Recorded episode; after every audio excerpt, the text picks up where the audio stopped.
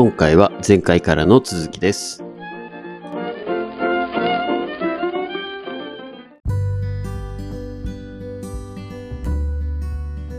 朝、日が昇ったら起きて、うん。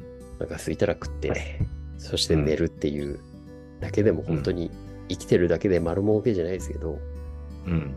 なんか何かに追われすぎて、儲けなきゃうん儲けなきゃっていうのは、なんか逆に自分の人生をなんか狭めてたなーって今、しみじみと感じてます。えでもね、その本田さん言うことめちゃめちゃ僕も理解できるというか、まあ僕はね、東京、はい。東京ど真ん中でね、今、く暮らして仕事もしてますけど、ドドドドまあど真ん中ですよね。まあも、もともと出身はね、神戸の片田舎の出身なんで、うん。こう、まあそれこそ中高なんか、あ、あ小中なんか、野山を駆け回ってたわけですよ。うんうんお前新興住宅街やったから、うん。うん、当時の新興住宅街の先駆けやったんで、もう周りなんか家な家なくて土地ばっかだったわけですよね。えーで、まあ山を切り開いたエリアだったんで、はいはいはいはいまあ毎日のようにその山に入って虫捕まえたり釣り行ったりだとか、そういうことをやってたので、まあ田舎育ちなわけですよ。そんな文少年だったんですね。そう、文少年だったわけですね。えー、意外。で、まあ僕うん僕もまあ高校の頃に東京に憧れて東京の大学を受験してっていうので、まあ今はねそれがこう東京で住んで東京で仕事して、でまあそれにプラスアルファして僕は各国のまあ都市部にももちろん行ってニューヨークにも行ったことあるしロンドンにも何度も行ってるしでまあ他の都市部香港とかにも住んだこともあるしシドニーにも行ってるし、いわゆるその世界の都市部にも行ってると。うんで、それはまあ、こう、客観的に比較したときに、同じことが出てるんですよ。何もないなって思うんですよ。うーん。それは、どこも一緒だみたいなイメージですか？そういうこと、そういうこと、そう。よく、その、ね、関西とか地元とか帰ったりすると、東京っはいは何,、何でもあるからいいよねとかっていう話になるじゃないですか。うんそれは、物質的には、確かにその最最先端のものとかがよく入ってきやすいし、東京発とかっていうのもあるけれども。それは、あくまでそのサービスだとか、びなんていうのかな、こう、ものの話なんですよ。うんうんうんうん。で、これ、これってどこ行っても僕感じてて、ニューヨーク行ってもロンドン行っても、その文化の違いだとか、こう、なんだろうこの違いによってすごくいいなと思うけれども、別に何もないなって思うんですよね。この何もないなっていう感覚は、すごく表現しがたいんやけど、まあ一緒なんですよ、感覚的に。だから、例えばその地方に行ったとしても、何もないなっていうのとあんま変わらないんですよね。それは別なんなんでしょうう。言語化難しいですね。そう。で、その何もないな、何って何なのっていうのが表現しがたいけど、僕の中では、東京の、その、うん、優れてる点、もしくはニューヨーク、ロンドンの優れてる点って何なんだろうって考えたときに、うん人なんですよね。うーん。ひ人が多い。で、うん。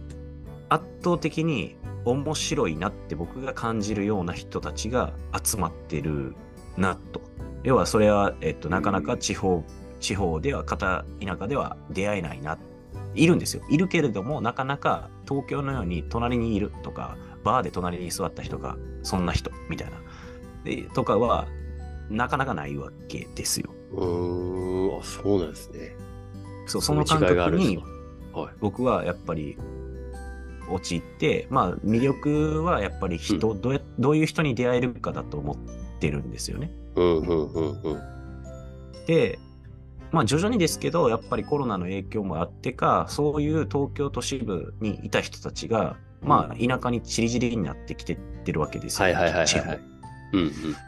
だから今後は、おそらくやけども、地方の方が面白くなってくるんやろうなっていう感覚にはなってて、ああ、なるほどね。逆にそういう今まで、マハラさんが面白いとおっしゃってた方々っていうのも、東京にいる理由があまりなくなってくんじゃねえかってことです。そうそうそうそうそうそう。気づき、気づき出したわけですよ。別に東京おらんでも仕事もあるやんみたいな話になってきたのが多分コロナだったんですよ、きっかけは。まあ、それはあるかもしれないですね。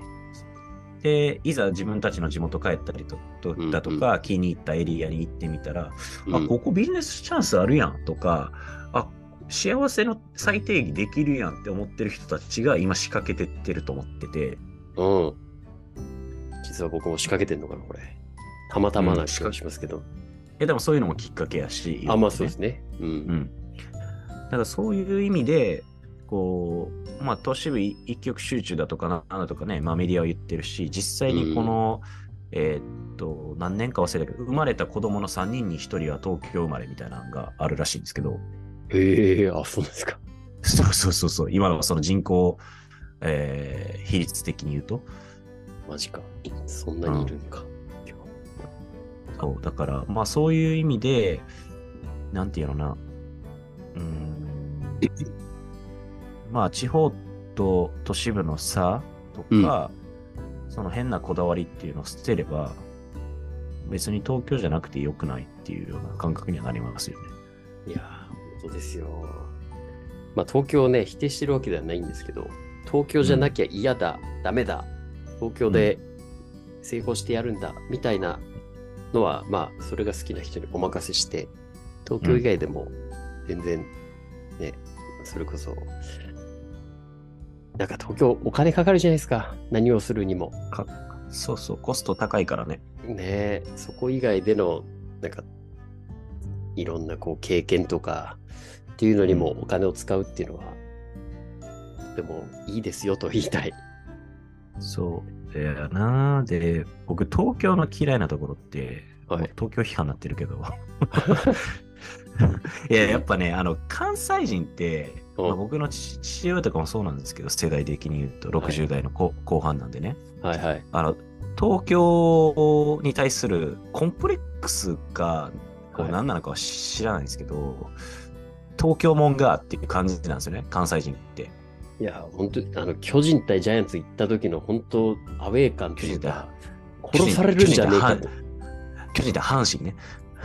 僕なんて言いました？巨巨人対ジャイアンツ。ああ、一緒一緒巨人対阪神の。そうそう、巨人対阪神の、あの、もう東京もんがみたいなの、すごいですよね。そうなんよね。なん、なんていうかね、あるよね。未だにあるし、うん、それを東京の人からしたら何言ってんねんっていうようなことを言われんねんけど、余計にそれ腹立つわけですよね、関西人ってね。あ、そうなんですね。で、そう何クールぶってんねん、お前ら、みたいな、そういう感覚はいはいはいはいなわけですよはいはいはい。もう感情むき出しにせえや、こら、みたいな、そういう感じなわけですよね。はいはいはい。で、まあ、コンプレックスやと思うんですけれども、これってなんか、やっぱ社長、その、周りの社長連中とかに話聞いてて、まあ、関西人は多いんですけどね、僕の周りっていうのも結局は。大体お世話になってる人全員関西人なんですけど、うーん。たまたま。そう、こっちに出てきてる関西人なんですね、要は。ああ、はいはいはい。で、まあ、マイルドな関西人になってるわけで、こっちに来ると。こっちに来ると、コテコテの関西人でおったら、めちゃめちゃ浮くし、まあ、なんやろ。きつい、どぎついなってなるんで、まあ、多分マイルドになるんですよ、みんなね。ちちょっとで、ま、マーラさんはマイルドなんですか？あ僕めちゃめちゃマイルドです。マジっすか？めちゃめちゃマイルドです。スパイシーな関西人はもっといるんですね。スパイシもっーな方はと。、うんもっとコテコテでえげつない、へー山ほどいますから。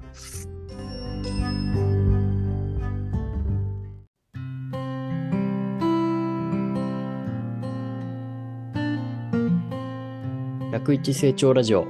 ここまでお聞きいただきありがとうございました。この番組を聞いて、ぜひ我々に相談したいという方は、どんな小さいことでも構いません。概要欄に記載ございます。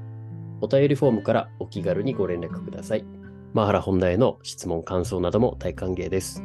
いいなって思ってくださった方は、フォローと高評価、そしてご友人に、ポッドキャストで101成長と検索してみて、と伝え、シェアをお願いいたします。この番組はほぼ毎日更新されますが、過去の回を何度も復習して、知識と財力を共に高めてまいりましょう。それでは、また次回お会いしましょう。